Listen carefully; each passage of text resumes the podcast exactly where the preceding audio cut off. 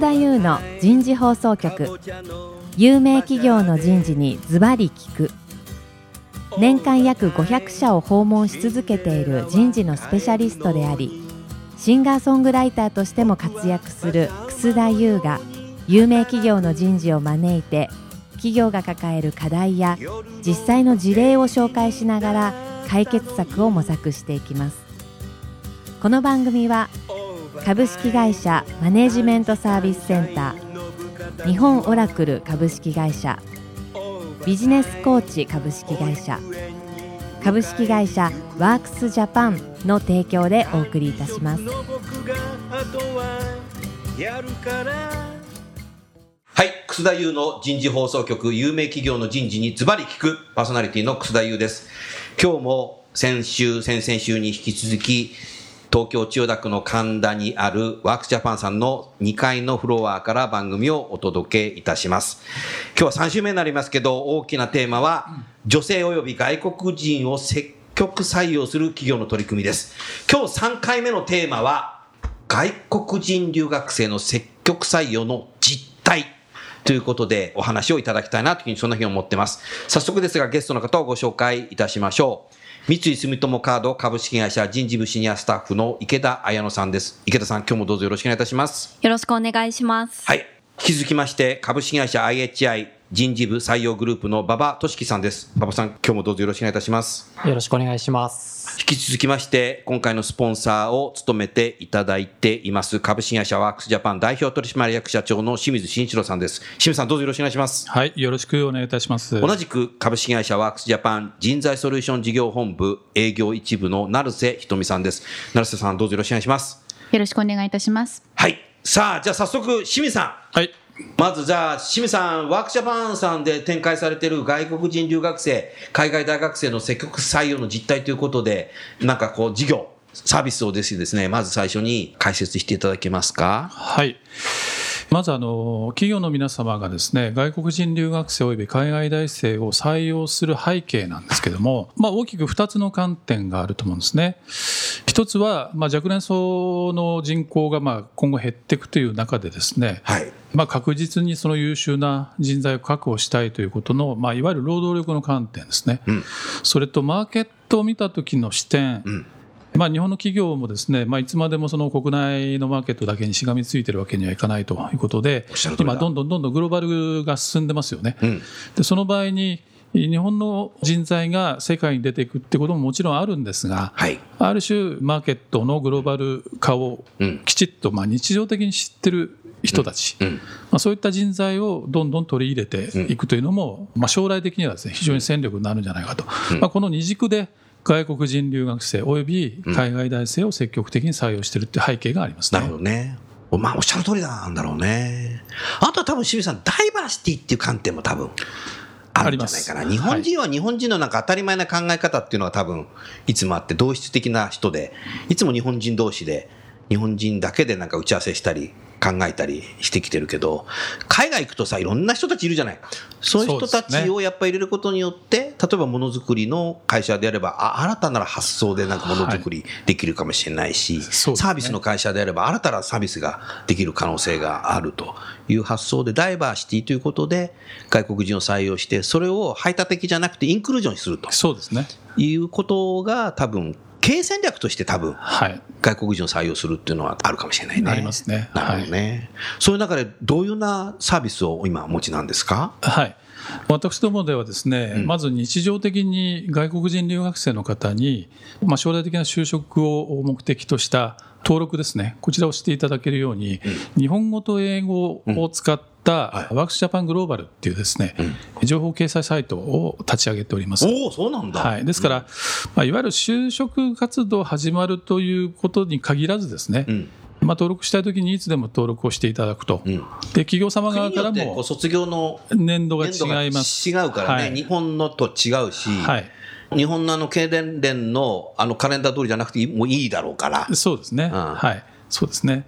で、えー企業側からもいわゆる求人情報ですね、まあ、常に掲載をしていただけるような状態になっています。なるほど。で一点ですね、外国人留学生の方々、まあ、問題なのはですね問題日本日本で就職する場合に、うん日本のリクルーティングのシステムがあまりよご理解されてない。あ、理解されてない。理解してないとというかですねそれどういうこと？日本のリクルーティングの仕組みって日本にしかないんですね。あ、地球で考えたときね。はい例えば今でしたらまあ日本のこのリクルーターの仕組みっていうのは特殊なんだよね。特殊ですね。うんはい他の国が特殊かと思ってたんだけどね、今まで日本人は。ですから、実際にこの会員サイトに登録をしている学生さんも、うん登録をしただけで、んあと何もしないケースが出てくるんですね。登録したらもう入社できるんじゃないかなみたいな。あ、そうなんだ。そうなんです。おいおいって感じで、実際は、私どもの方では3月にですね、うん東京と京都で学生さんを800人から1000人集める、これ、留学生ですね。東京と京都で？京都はいえー京都どこで？京都は烏丸の方で行いますが、イベントをやりますから、参加をしてくださいということで、いきなり呼んでもですね、うん勝手が分かんないです、外国人は。いや、わかんない。京都ってどこみたいな。あ、そういうことじゃなくて。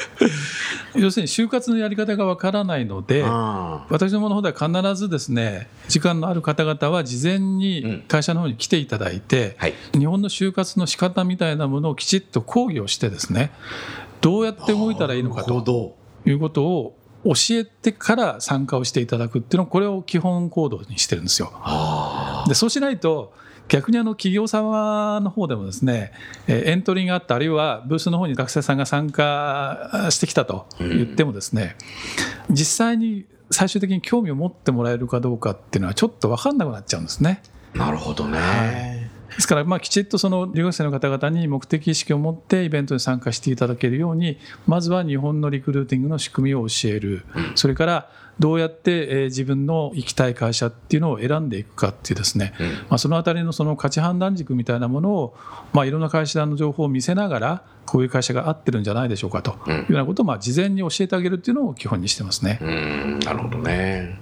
まあでも、ワークジャパンさんのそのサービスって、外国人留学生の方たちに対するおもてなしだね。そうですねうん、それはやっぱ素晴らしいですよね。そこのところなんかほったらかしといたらね、全然機能しないわけだもんね。ね多分おもてなしって多分そういうところも多分あるんじゃないかなっていうふうに聞いてて。はいえー思いましたねね実際に京都にどうやってみんなどういうルートで来るんですか？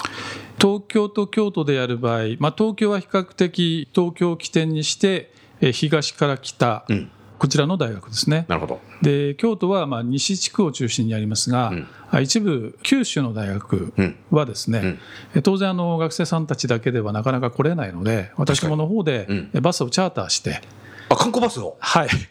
おれすごいな、えー直接京都までお連れすると。で帰りも何人ぐらい来お送りすると。九州から。100人ぐらいは来ますね。はあ。じゃあ観光バス2台ぐらいじゃないですか。そうですね。おそれはすごいね。そのバス代は？あもちろん弊社持ちでございます。太っ腹なおもてなし。そうなんだ。そうですね。はあ。で京都に来てもらってすると企業さんもそこに京都に来て。そうです。はい。こうなんかブース作って説明会するイメージ？はい、大型のイベントは、まあ、ブースを構えてそこに学生さんに来ていただくというパターンなんですが、はい。まあ、なかなかもともとこういう会社がいいああいう会社がいいっていう、まあ、ピンポイントの明確になった志望がないですね。うん。学生さんは。ですから一機会では企業を絞りきれないんですよ。確かに。はい。うん。ですので私どもの方ではイベントにいらっしゃった方々にどういう会社に興味があったかっていうのをあらかじめアンケートで聞いた上で、うん。できるだけその後にですね小規模なイベント、うん。これはあの外国人のターゲティングセミナーという。あそういうのがあるんだ、はいそこにまたはい、ご招待するこちらに来ていただくとうん。大体3時間ぐらいかけてですねうわ。えー事細かにその企業さんの特色とかん。あーそういったものをこう勉強していただけるんですね。うん。なんこういう機かすごい会を設けて。品質がいいサービスだね。日本的だよね。そうですね。それはね。なるほどな。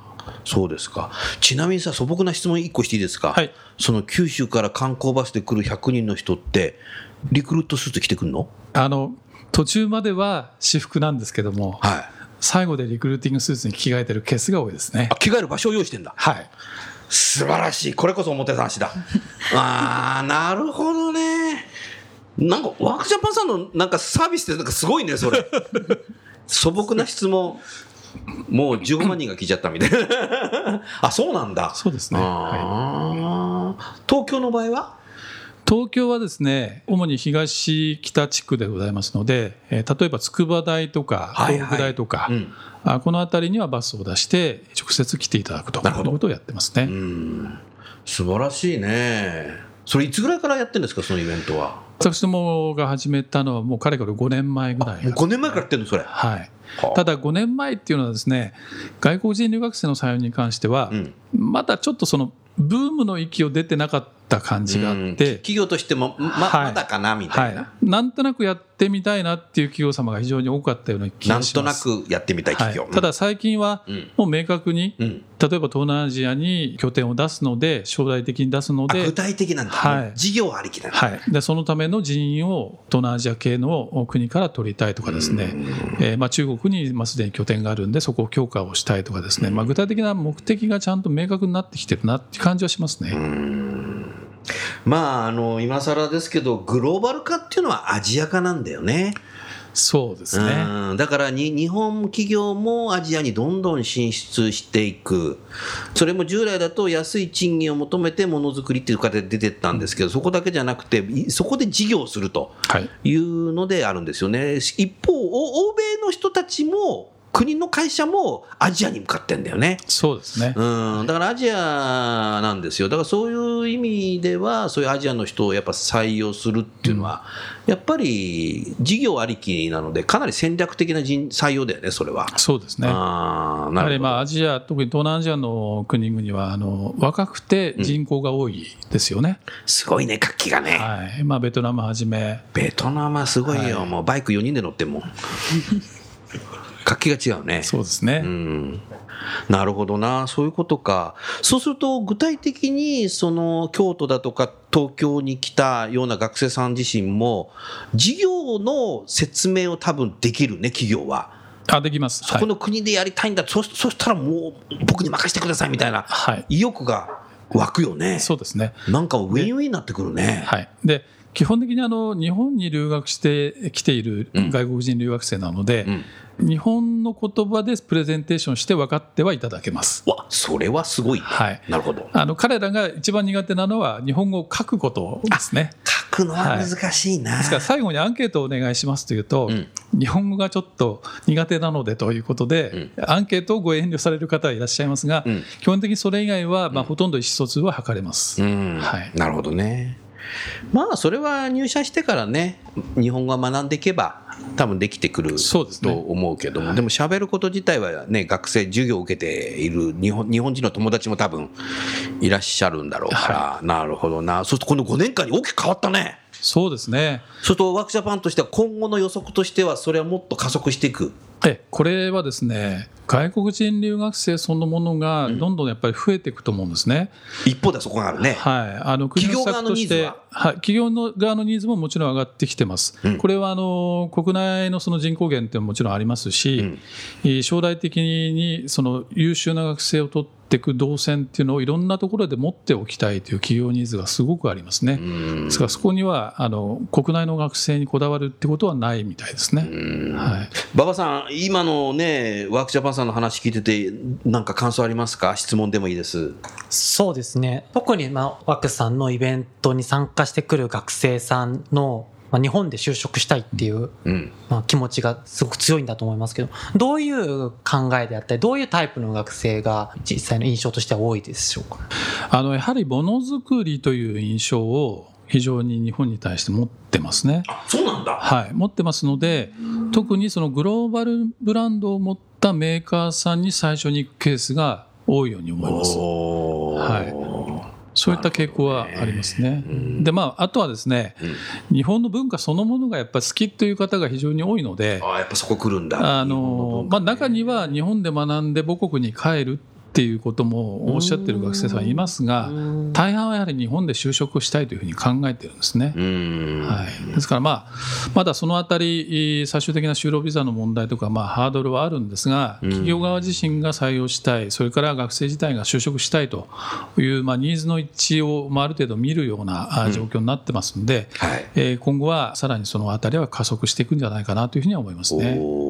なるほどね。馬場さんいいですか、はい、はい、ありがとうございます、はい、ありがとうございます。池津さんいかがですか？何か質問とか感想とかありますか、はい、そうですね。こう質問としてはちょっと一つあるんですけれども、うん、あのまあ、こういうイベント、まあ、それだけこう学生の方も日本企業に対して就職したいって意欲、えー、逆に言うと日本のこう企業も積極的にこう外国人採用したいっていうからこそ成り立ってると思うんですがそこにおいてこう企業側が、まあ、傾向で結構なんですけど、こう優秀だなっていうふうに思うような留学生の方ってどんな人が多いとかって何かそのあたりの傾向ってあるんですか？一つは非常によくいろんな質問をしてくるってことですね。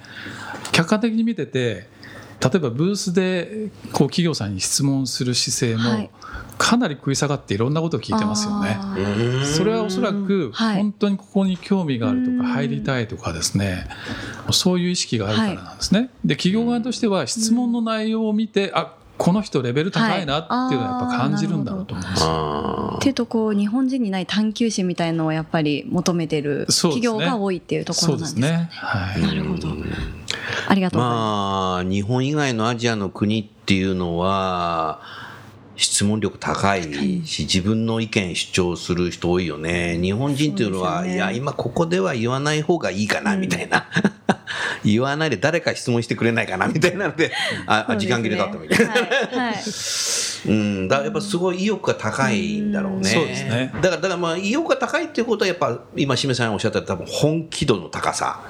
になるだろうね。それはでもすごいね。もう日本人まずいぞ、これ。なるほどね。でも、清水さんね、2020年の東京オリンピック。はい、世界中のね、人が来ると思うけど、はい、なおさらそう日本で働きたいっていう人も増えるかもしれないね。いや増えると思いますね、今、やはり国立大学を中心に、留学生の誘致っていうのはかなり進んでますね。なるほど。もともとスーパーグローバル大学の構想の中で、はい、まあ、留学生30万人っていうのが、まあ、第一ハードルとして、2020年のハードルとしてあります。そうですね。現状で23万人まで来てますから、うん、おそらく30万人の受け入れっていうのは、うん、まあ、数的には達成は可能なんじゃないかなっていう感じがしますね。なるほどね、はい、ただやはり受け入れた後の問題として、まあ、企業側のその外国の慣習をどう取り入れるかとかですね、そうですね。はい、そのあたりの問題、あとはまあ人事制度の問題ですね。うん、はい。このあたりはまだまだ、ね、はい、課題はあるんじゃないかなと思ってますね。まあ、時間はかかるかもしれないけど、採用を始めないと課題は解決できないので。そうですね。まずやっぱやってみることなんだろうね。そうですね。うん、なるほどな。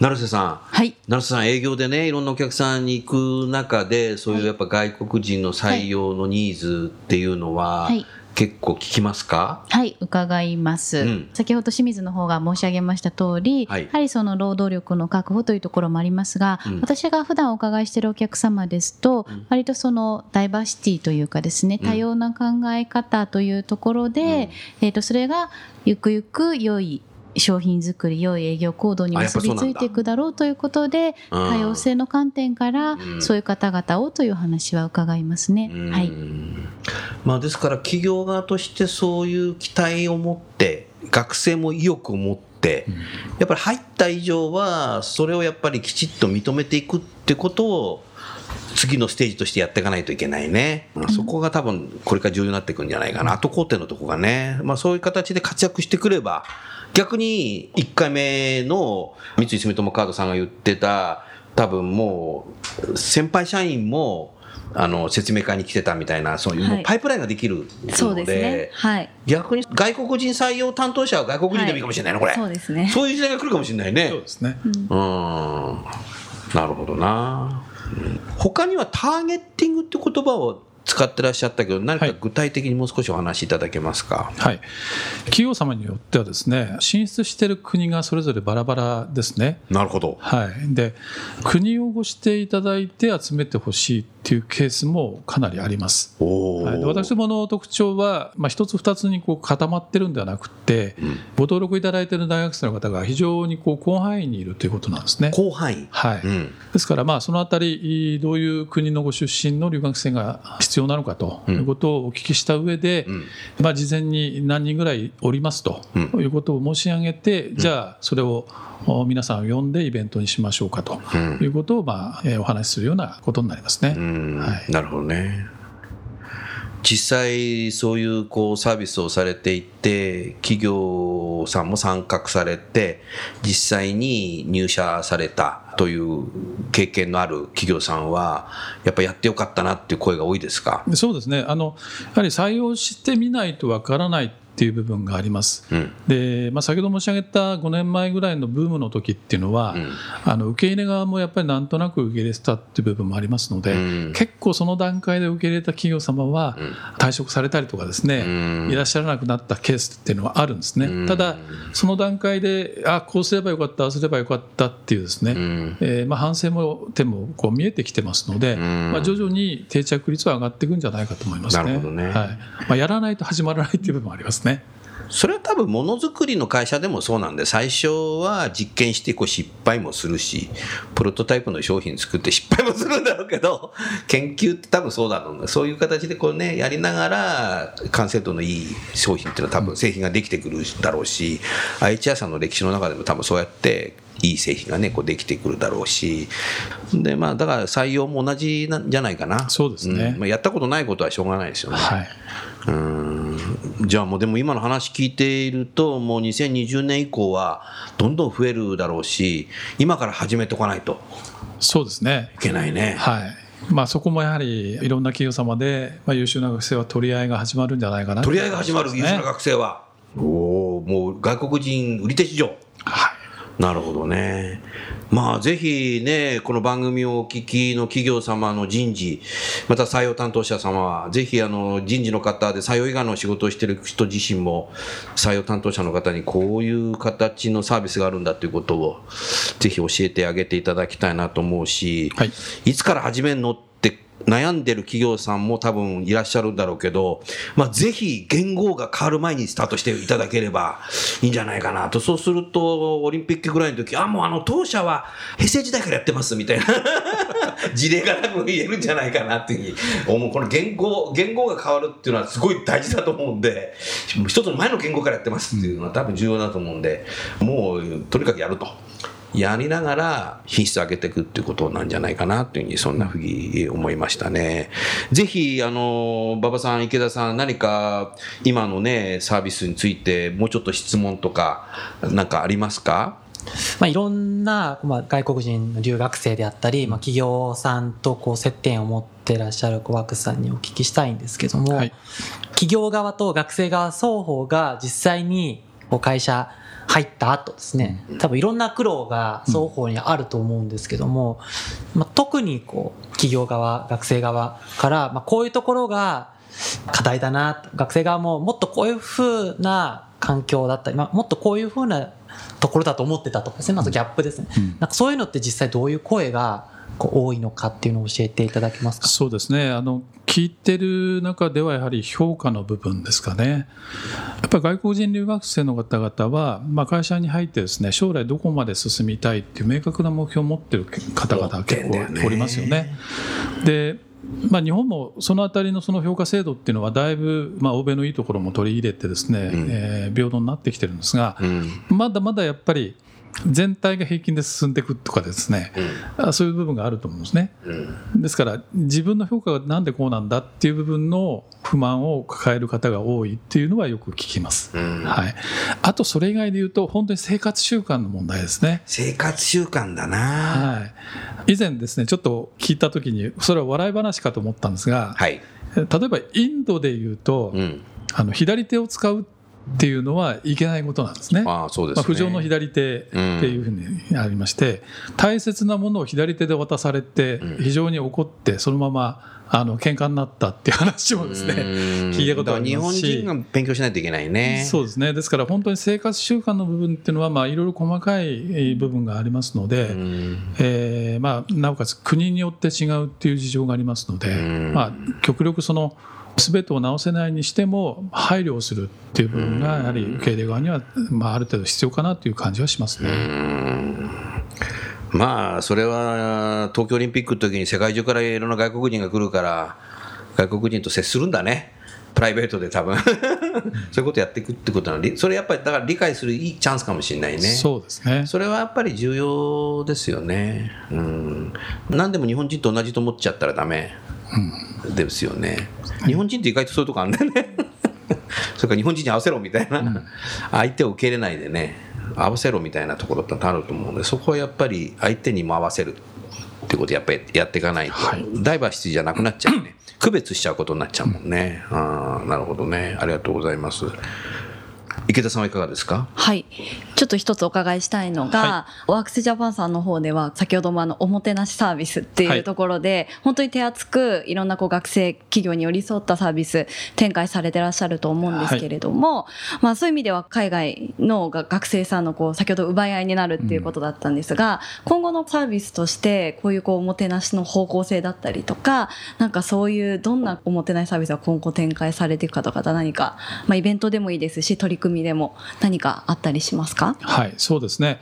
あのそういう意味で言いますと今特に日本の学生はインターンシップに、まあ、3年生の夏から参加するということになっています。うん。でおそらくそういうところにも外国人留学生の方々がどんどん参加をしていくっていう比率が高まっていくと思うんですよね。なるほど。ただ、先ほど申し上げた通り、日本のリクルーティングの仕組みを、やっぱりまだまだやっぱりご理解をされてないので、どうしてもそこの手順というのがですね、はい。後手後手になっちゃうと思いますので、はい。まあ、せっかく私どもの方にまあ常時ご登録をいただいている外国人の方たくさんおりますので、はい。まあ、そのあたりのそのここから先のリクルーティングの仕組みのあり方とかですね、はいそのあたりも含めて、まあ、十分こう教えていきたいなというふうに思っています。まあ、結果的にそうやってえー教えることで企業様にとってのメリットっていうのも生まれてくるんじゃないかなと思いますね。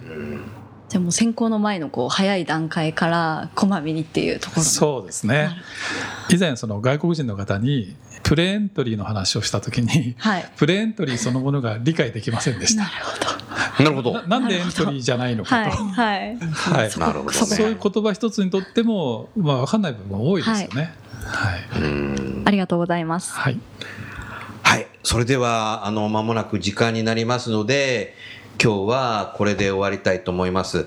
来週はいよいよ最終回ですけど、来週は、働く女性の本音トーク。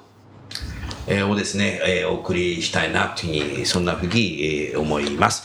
それではゲストの方をご紹介して、今日は終わりにしましょう。えー三井住友カードの池田さん、IHI の馬場さん、ワークスジャパンの清水さん、成瀬さん、どうもありがとうございました。ありがとうございましたたケーズ HR レーベルプレゼンツコンサートのお知らせです来る10月28日土曜日楠田優フレンズ残業イルミネーションコンサート開催決定会場は東京代官山晴れたら空に豆まいて。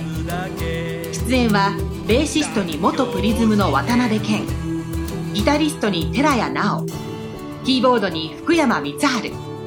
コーラスに中村真由美を迎えての豪華演奏。楠田優の人と組織に対するダイレクトなメッセージを曲に乗せてお送りするコンサートで一緒に盛り上がりましょう。前売りチケットはローソンチケットでお求めください。えー皆さんこんにちは。いつも番組をお聞きいただきまして誠にありがとうございます。今流れましたけども、10月28日土曜日に、えー私のコンサートがあります。ローソンのロッピーというマシンでですね、L コード70321、70321を検索して私の前売り券をお求めいただきたいと思います。人と組織のオリジナル曲をたくさん演奏いたしますので、どうぞよろしくお願いいたします。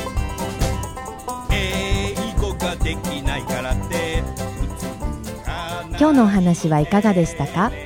楠田優の輝け飛び出せグローバル人材とともにエンディングといたしますこの番組は日本最大級の人事ポータルサイト HR プロのウェブサイトからもお聞きいただくことができます。HR プロでは人事領域に役立つさまざまな情報を提供しています。ご興味がある方はウェブサイトをご覧ください。この番組は企業の人材戦略人材育成のプロフェッショナルカンパニー株式会社マネジメントサービスセンター先進テクノロジーで企業の人事業務を革新する日本オラクル株式会社。人と組織の生産性を高めるビジネスコーチ株式会社。企業の人材採用支援キャリア支援を通じて人と企業の持続的な成長と価値創造に貢献する株式会社ワークスジャパンの提供でお送りいたしました。それでは来週もお楽しみに。